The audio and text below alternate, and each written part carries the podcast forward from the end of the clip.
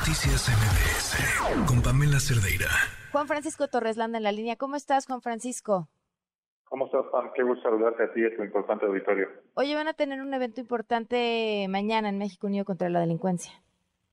Sí, fíjate que hemos, eh, en México Unido contra la Delincuencia, como sabes, ya llevamos eh, pues, cinco años eh, luchando por mejorar las condiciones de seguridad y justicia en el país.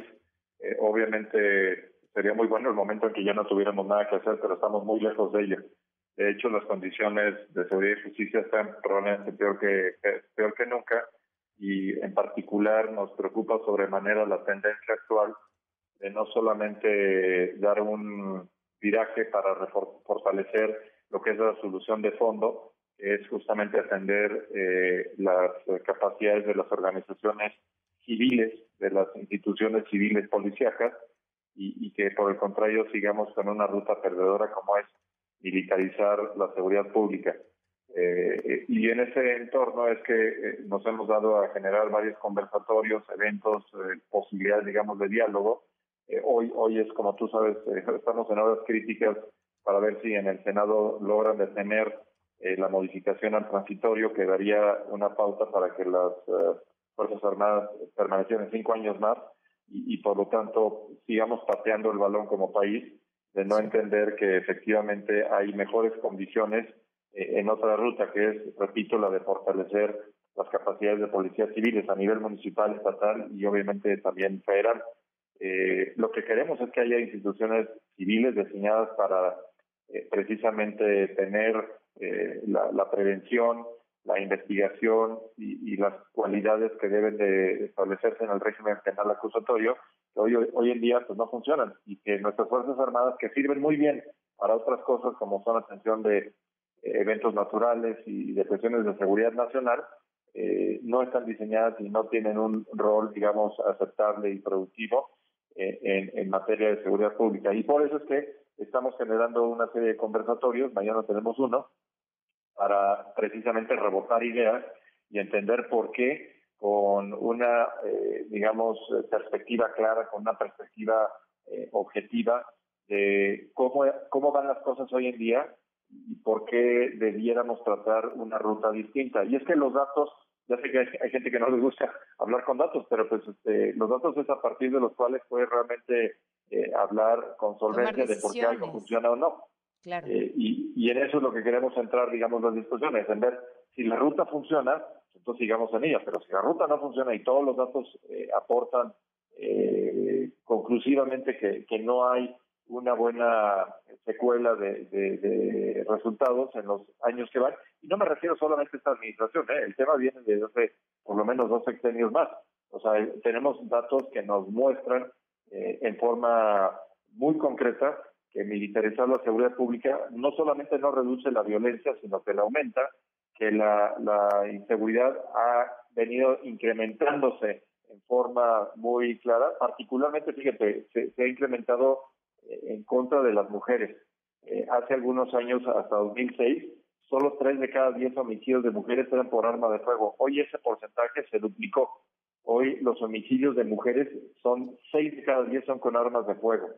Eh, tenemos eh, casos en los cuales eh, la violación generalizada a derechos humanos está igualmente en su peor condición en este momento. la impunidad también hemos revisado toda la información disponible y está claro que hoy en día tenemos una impunidad que en algunos delitos llega a los 98 99%, es decir, de cada 100 delitos, en varios de ellos incluyendo secuestro, extorsión, derecho de piso, eh, obviamente homicidios. Eh, de esos, de cada 100 se resuelven uno o dos. 98 eh, no, no encuentran, digamos, ningún tipo de sanción ni de castigo. Por lo tanto, en nuestro país sigue siendo pues, bastante rentable delinquir. Y así nos podemos seguir con muchas cuestiones en las cuales la ruta, insisto, de apostar a que la seguridad pública está en manos de militares no es una buena solución y que esto lo debemos de abrir a un, a un debate que la ciudadanía participe, porque al final del día los receptores de si las cosas funcionan o no, está en manos y, los que más resentimos somos los ciudadanos. Los funcionarios públicos pues tienen sus éxitos de seguridad, viven en palacios o viven en algunos lugares donde la inseguridad no se siente, pero los ciudadanos de a pie somos víctimas de malas decisiones y por eso queremos, insisto, que en el debate participemos todos y podamos tener elementos objetivos para demandar de nuestros legisladores y autoridades en general un mejor desempeño del que tienen hoy en día. Sí, sin duda. Ahora, ¿pueden seguir a través de las redes este conversatorio? ¿Qué se va a hacer con ello?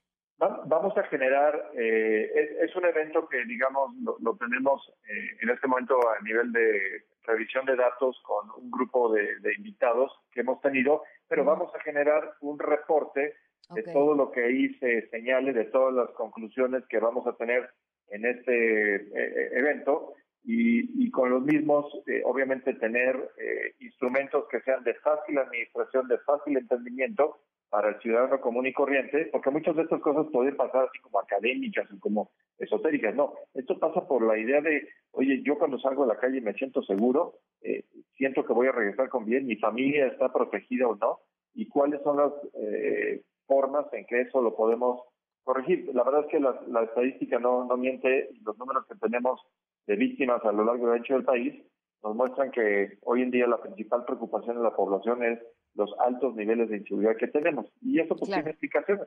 Es, simplemente porque no se están haciendo las cosas bien. Entonces diseñemos las recomendaciones de qué es lo que sí se debe hacer, pongamos esto como un insumo a, manos de la ciudadanía y hagamos que todos presionemos para que las cosas se hagan mejor. De otra suerte, pues, pues seguiremos con la misma. Si, no hacemos cosas distintas, los resultados no van a cambiar. sí, se van a hacer los mismos. Eh, Juan Francisco, pues estamos al tanto y muchísimas gracias. Claro, les compartiremos todos los datos y, pues demos la batalla por, por nuestras vidas, por nuestra seguridad y obviamente porque el día de mañana nuestros hijos tengan una mejor situación que la que hoy tristemente eh, tenemos y no se va a corregir si no hacemos cambios importantes. Sin duda. Gracias, Juan Francisco. Buenas noches. Que estén muy bien. Buenas noches. Noticias MBS